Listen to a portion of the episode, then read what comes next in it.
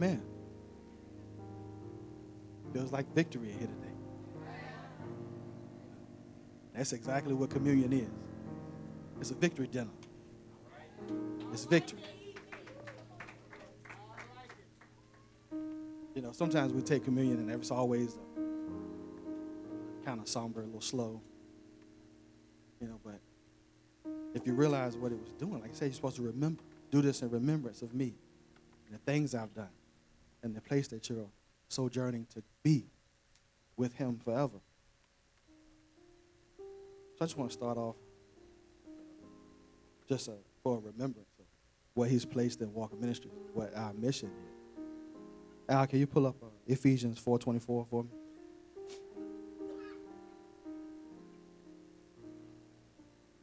And uh, for the newcomer, anyone that we may have here that are here for the first time, um, this ministry was birthed a while ago. Was it 2013, 12? 11, 2011. Um, the vision had already been given to teacher, pastor. And at this, go ahead and read it out 24 and 25. Ephesians chapter 4 at verse 24. And put on the new nature, the regenerate self, created in God's image, godlike in true righteousness and holiness. Therefore, rejecting all falsity and being done now with it, let everyone express the truth with his neighbor, for we are all parts of one body and members one of another. Amen. That is our mission.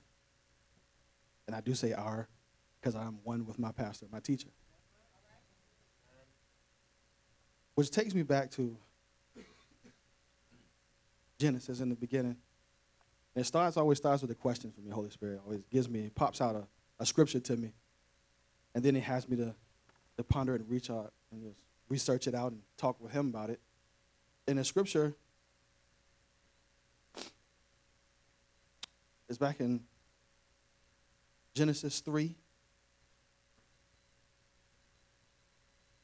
And, you know, this is the story of Adam and Eve uh, when they had the fall. And the scripture that jumped out at me was after they had ate from the tree of the knowledge of good and evil, they looked at one another and they knew shame. So then when they heard the father coming, they ran and hid themselves. And upon talking to him, well, he asked them, Adam, where are you? Now, you know, the father sees all and knows all. So he couldn't have been like saying, I, could, don't see you, where are you? But in sensing you, where are you? Mind and heart. And we do it. We say it sometimes. We might be talking to somebody, um, and you're sitting in the room and you're talking to them, or you're just sitting there. You notice you look over at them, like, where did you just go? Because they zoned out.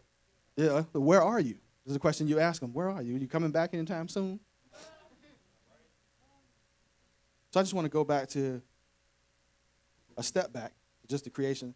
Pull up uh, Genesis chapter 2, 7 for me. So we can know initially where we all come from. And we'll tie it all in to our mission statement and into communion is what this is for, our victory that we receive. Then go ahead. I'll continue to read. I'll stop you. Genesis chapter 2 and verse 7. Then the Lord God formed man from the dust of the ground and breathed into his nostrils the breath or spirit of life, and man became a living being. Verse 8. And the Lord God planted a garden toward the east, in Eden or delight. And there he put the man whom he had formed, framed, constituted. And out of the ground the Lord God made to grow every tree that is pleasant to the sight, or to be desired, good, suitable, pleasant for food. The tree of life also in the center of the garden, and the tree of the knowledge of the difference between good and evil, and blessing and calamity. You start right there. So you have the, the atmosphere of where we were placed. Now, prior to, it was just Adam, but woman was in him. So they were still both there. And he gave him a direct. He told him, You could eat of everything in this garden, but do not even touch the tree of the knowledge of good and evil. And we know the story goes on from there. He creates all of the beasts of the land, fowls of the air. And still, there was no one found to be credible or able to look after him or help him and to help him take care of what he had been given. So God caused him in a deep sleep and pulled woman out of him. Now, here is where I'll say our old nature, because I believe that we are all saved in here and recreated. This is where our old nature comes into play. And start with uh, Genesis chapter 3. We're starting at 1 and read on. Genesis chapter 3 at verse 1. Now the serpent was more subtle and crafty than any living creature of the field which the Lord God had made. And he, Satan, said to the woman, Can it really be that God has said, You shall not eat from every tree of the garden? And the woman said to the serpent, We may eat the fruit from the trees of the garden, except the fruit from the tree which is in the middle of the garden. God has said, You shall not eat of it, neither shall you touch it, lest you die. Right, you can hold right there. I don't think we need to go any further because everyone here is pretty acquainted with that story. There's been arguments over time of whether she knew it or not. She recorded the word back to Satan. I'm not even supposed to touch it. So she did know. But we're also familiar with scriptures that says you must guard your ear gate and your eye gate. Because your eyes are the windows to the soul. The things that you hear and see, what you entertain, it affects your heart, and out of it is where you live. So she entertained a voice contrary to the one she was acquainted with very well. They were from God, they were breathed into from Him. So they had His breath, His spirit. They already had His life. They were already like Him. They were already never going to die. Now remember, our foundation scripture, Ephesians 4:24, says that we are learning of the difference. We're not even supposed to entertain negative and contrary thought. Because this is what it does. It causes a fall. And we know this fall tainted all of creation. All of creation. So, I was thinking about it, I'm, listening to it, and it gave me just said, man then and man now. So you take me to take you to 1 Corinthians chapter 15, verses 45 through 49. 1 Corinthians chapter 15 at verse 45. Thus it is written, the first man, Adam, became a living being, an individual personality. The last Adam, Christ, became a life giving spirit, restoring the dead to life. But it is not the spiritual life which came first, but the physical, and then the spiritual. The first man was from out of earth, made of dust, earthly minded. The second man is the Lord from out of heaven. Now, those who are made of the dust are like him who was first made of the dust, earthly minded. And as is the man from heaven, so also are those who are heaven or heavenly minded. And just as we have borne the image of the man of dust, so shall we, and so let us also bear the image of the man of heaven. Amen. Man then and man now. Old man. The new man. Still being revealed. This is what our goal is. This is how we get to Shemayim, Pastor would say. But there are a few things that we have to do. And the reason I this caught my attention and the Holy Spirit gave it to me is what you see every day in the body of Christ with yourself, you know, what you see in families, is that there was a divide caused in the garden. First divide was caused in woman when she started to entertain the voice of the serpent. Her flesh told her contrary of her spirit. So all that she saw and looking on the tree, it looked good. All that she smelled, because it gave a fragrance. It overcame her spirit and it caused her to act fleshly or with emotion, much how we do when we leave the spirit out of our lives. So after she ate, and nothing seemed to happen to her, turned and gave to her husband. At which he probably could have stopped it all had he just not eaten. Gave the rebuke and then asked God to heal her. But because of what he saw and heard, because he was standing right there with her, a divide in him was called. To start to question the word. But dang, well, she just ate and she's still standing there. So she didn't die. And it does look good. It does smell good. Yeah, I go ahead and eat some of it. So then after he ate, they looked at each other and go, oh my God. Then the shame comes in. The lust fills up in them. They were naked. But when they were first created, it said they were naked, but they were unashamed. Now all of a sudden, they're ashamed to look at each other. And when God comes for them, they try to hide.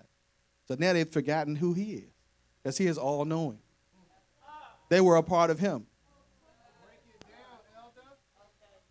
So He already knows something's not right. So the cry out, Adam, where are you? is not a place like a physical place, but a place, a position of mind and heart.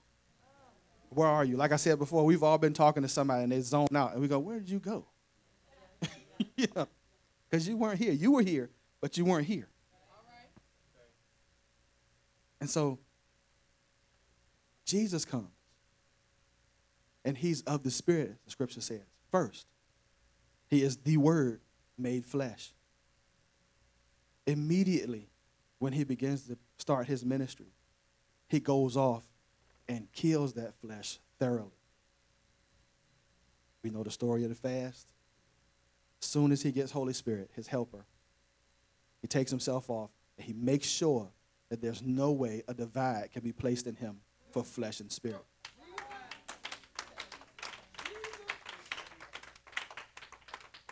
So, in doing his work, he then goes to offer that same thing to us. So he's given us the words, and we hear the word. And they say, with hearing that word and reading this word, it's supposed to be the engrafted word. It's trying to get on us. It's trying to take its place. You know, it's trying to subdue this flesh, which is what we're also supposed to be doing every day by denying ourselves certain things, knowing I need to turn that TV off now. I don't need to have that radio station on right now, you know. Spending time talking to God in prayer. And so we come to the time where he is going to give his life because he said, unless he goes, this helper can't come back to us. So he has to leave because he's going to return in spirit. And like Pastor says, he's going to dwell within us. So then we'll have that same help, that same power. But all in all, he's trying to get us to take on the new nature. So let's go to uh, John chapter 6, verse 53 we're going to skip around a little bit. We're going to start at 53. Because there's a something that he said, and it still today is a controversy. on whether it's literal or not, or if it's spiritual. We know everything that he talked about was spiritual.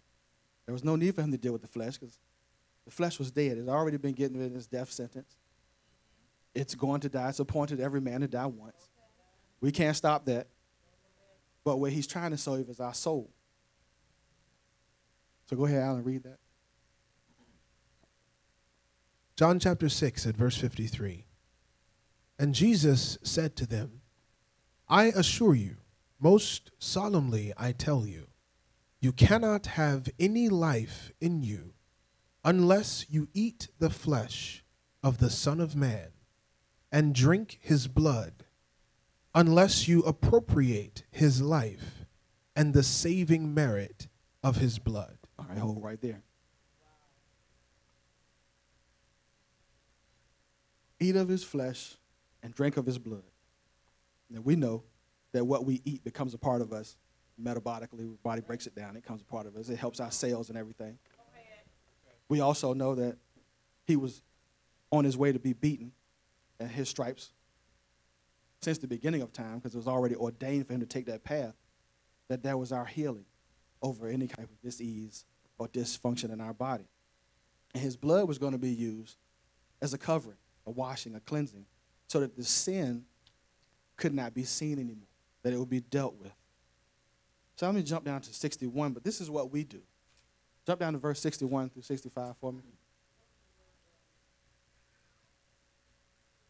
At verse 61, but Jesus, knowing within himself that his disciples were complaining, and Pause right there. Again, to prove that Jesus is God too, he knew within himself what his disciples was thinking. So he knows all. Let's not try to play like he doesn't know all. Now go ahead, you can continue on. that his disciples were complaining and protesting and grumbling about it, said to them, Is this a stumbling block and an offense to you? Does this upset and displease and shock and scandalize you? Verse 62 What then will be your reaction if you should see the Son of Man ascending to the place where he was before? It is the Spirit who gives life. He is the life giver. The flesh conveys no benefit whatever, there is no profit in it. The words, the truths that I have been speaking to you are spirit and life. But still, some of you fail to believe and trust and have faith. For Jesus knew from the first who did not believe and had no faith, and who would betray him and be false to him. Man, we can stay right there. That's it. That's enough. so, y'all know me, my family, y'all know that my goal always is to ensure that when we take of this cup and when we eat of this bread, that we're in spirit and in truth. We're in spirit and truth. We have to be. We have to be in belief, or else it doesn't do any good. It actually does harm if you do not believe when you do this. And if you're not in the right frame of mind, you know, when he goes to the cross, that's victory. That's victory. But the only way we can get that victory is if we emulate him, because he's trying to reconcile us back to the Father, the oneness. Yeah.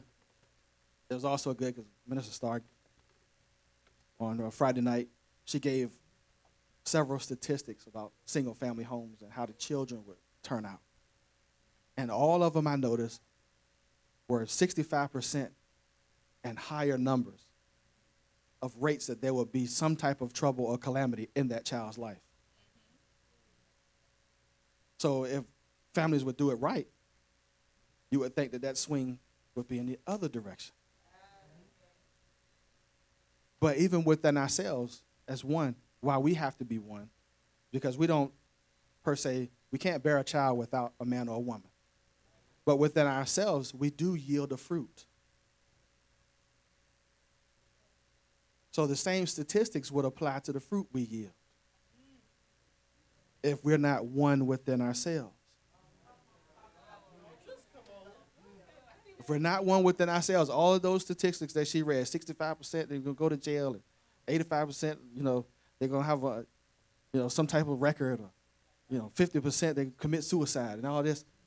All of those statistics would apply to us as the single human being, because you're supposed to be one, as it says Ephesians 4:24, one new man in Yeshua, both ourselves, one new man, together in thought and spirit, spirit and soul, and as the body, one new man.